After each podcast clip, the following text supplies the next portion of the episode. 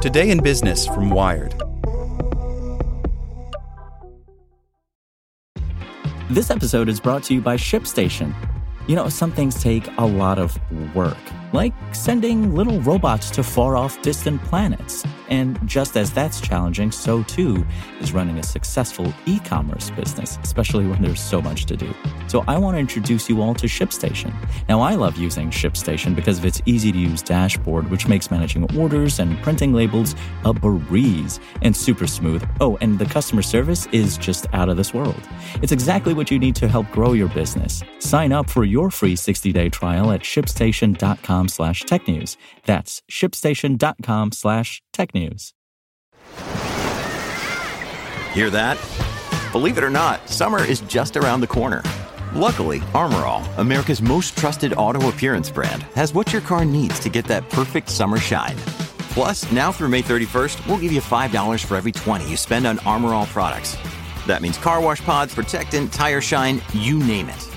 Find out how to get your $5 rebate at armorall.com. Armorall, less work, more clean. Terms apply. GM's Cruise rethinks its robotaxi strategy after admitting a software fault and gruesome crash. Cruise set out to win the autonomous car race by starting with urban driving. After a pedestrian was dragged under a robotaxi, the company and its parent GM are cutting jobs and making other changes. By Aarian Marshall. In August 2016, Wired visited the San Francisco offices of a young startup recently snapped up by a surprising buyer. General Motors acquired three year old Cruise for a reported $1 billion in hopes the straight laced Detroit automaker could co opt the self driving technology tipped to disrupt the auto industry. Cruise CEO Kyle Vogt, a scrappy Twitch co founder who competed as a teen in BattleBots, said he intended to stick around, but to keep running the driverless car tech developer as a startup. He'd be out of a job, he predicted, if he couldn't hack the self driving thing in 10 to 15 years. Is Vogt's time up? GM's financial reports show it losing $8.2 billion on Cruise since the start of 2017, and it has sunk at least $1.9 billion into the company this year. But last month, California regulators yanked its permits to operate self driving vehicles in San Francisco. Amidst allegations, the company failed to disclose important details about a serious collision in which a pedestrian was trapped under a robotaxi. A few days later, the company said it would pause driverless operations across the U.S., in cities including Austin, Texas, and Phoenix, Arizona. This week revealed new details of its technology's failings during the San Francisco collision on October 2nd. On that night, a pedestrian was struck by a human driven car and thrown into the path of a driverless cruise vehicle that swerved but still hit the woman. Cruise said Wednesday that the car's software then inaccurately characterized the collision as a side impact, not a front strike, and so automatically attempted to pull out of traffic a maneuver that dragged her 20 feet along the ground.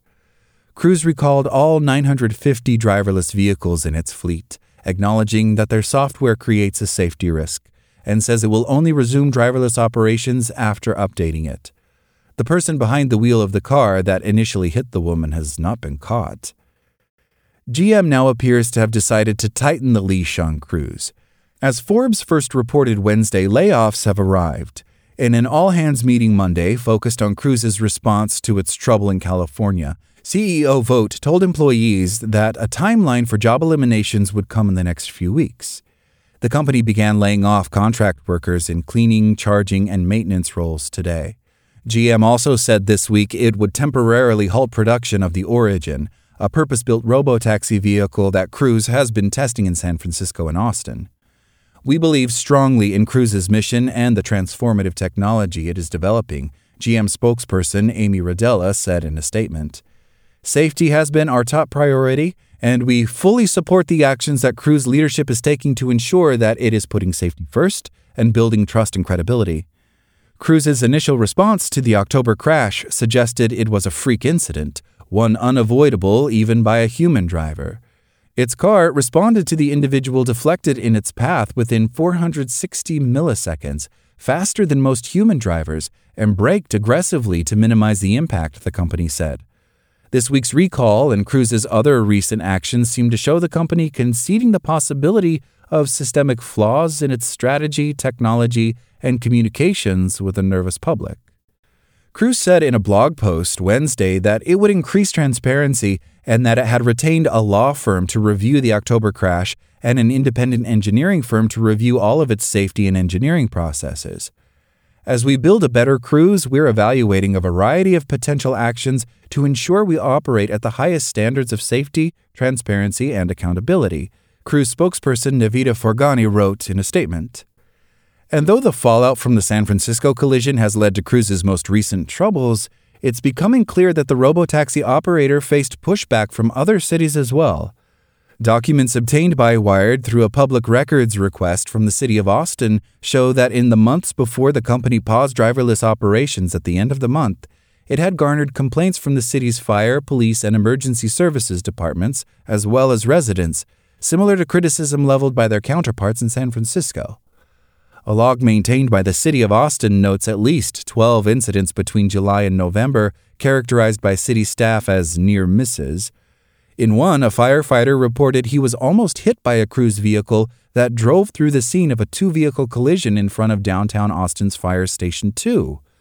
Cruise says its car, guided by a remote assistance worker, followed human driven cars and passed the firefighter at a distance of about nine feet. But as in San Francisco, the Austin emergency departments appeared fed up and concerned about potential disaster. We are having too many issues here, Austin Fire Department Captain Matthew McClearney wrote in an October email to city officials and cruise liaisons. He asked the company to set up an avoidance area around the fire station to ensure no driverless vehicles would pass by. A representative for the company said Cruise would do so as it investigated. The logs also show the Austin Police Department complained in August and then October that the Cruise driverless vehicles did not understand hand signals or commands from traffic police. Biggest and probably the most dangerous issues I've seen with them is when we are directing traffic, one police officer wrote, noting that if police issued commands contrary to traffic lights, the cars will blow through or just stop. Incidents occurred almost nightly around the University of Texas at Austin's Moody Center Arena, the log said. In a written statement, Cruise spokesperson Forghani says, We value the work of our police officers and first responders and maintain an open line of communication with them to discuss their concerns. In Austin, the company meets monthly with a task force that includes several city department representatives to discuss issues. Cruise was founded years after the Google self driving project that became Waymo began, but it put riskier urban driving at the center of its mission. Vogt has insisted that that strategy will be key to winning the driverless race. Waymo, now Cruise's chief competitor by contrast, started its initial Uber like service in the suburbs of Phoenix while Cruise launched driverless testing and service in more complex San Francisco. Cruise persisted in launching its service in the city despite reports that its vehicles sometimes froze in the middle of the traffic, impeding emergency responders on their way to fires and crashes, and held up city buses and streetcars. Over the summer, Cruise and Waymo won permits to carry paid San Francisco passengers in its driverless cars throughout the day but not before a marathon hearing in which fire and police officials, as well as representatives from local taxi and driver groups, waited for hours to air their complaints about the cars. GM seemed eager to give Vogt and his once startup the freedom to be aggressive in rolling out robotaxis. Leadership put the milder mannered company veteran Dan Ammann in charge of the subsidiary in 2018 then recalled him and reinstated Vogt in 2021 after the company failed to launch driverless services by a self imposed deadline. In 2022, GM committed itself further to Vogt's approach when it bought out SoftBank's stake in Cruise for another $3.4 billion. That investment and the other billions GM has plowed into Cruise now look a little questionable. For industry watchers, the situation feels familiar in 2018, a self driving vehicle being tested by Uber struck and killed a woman in Arizona. The company had gained worldwide notoriety for a move fast and break things approach to transportation. After the crash, Uber completely reorganized its safety procedures, as Cruise suggested it might do this week. Still, Uber sold off its self driving unit two years later. On Tuesday, the day before Cruise's recall, Uber's current CEO, Dara Khosrowshahi, became an unlikely cheerleader for prudence in an interview on CNBC. You can't take shortcuts as it relates to safety, he said when asked about the future of driverless technology. So I do think that the regulatory framework, the safety framework, still has yet to mature, and I do think this is something all of us should take our time on.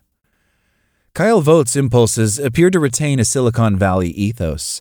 This weekend, he logged onto the message board Hacker News, operated by legendary startup incubator Y Combinator, to clarify a statistic that appeared in a blistering New York Times story that alleged culture and tech problems at the self driving developer. Cruise had rebuffed the Times' request to speak to Vogt before publication.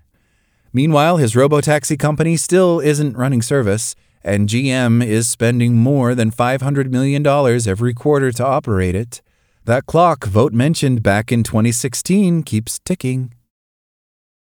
Thanks for listening to Wired. My name is Zeke Robison, and for more stories just like this one, visit us at wired.com. Want to learn how you can make smarter decisions with your money? Well, I've got the podcast for you. I'm Sean Pyles, and I host NerdWallet's Smart Money Podcast. Our show features our team of nerds, personal finance experts in credit cards, banking, investing, and more. And they'll help you make the most of your money while cutting through the clutter and misinformation in today's world of personal finance. You'll get clarity on strategies to help you build your wealth, invest wisely, shop for financial products, and plan for major life events. Listen to NerdWallet's Smart Money Podcast wherever you get your podcasts.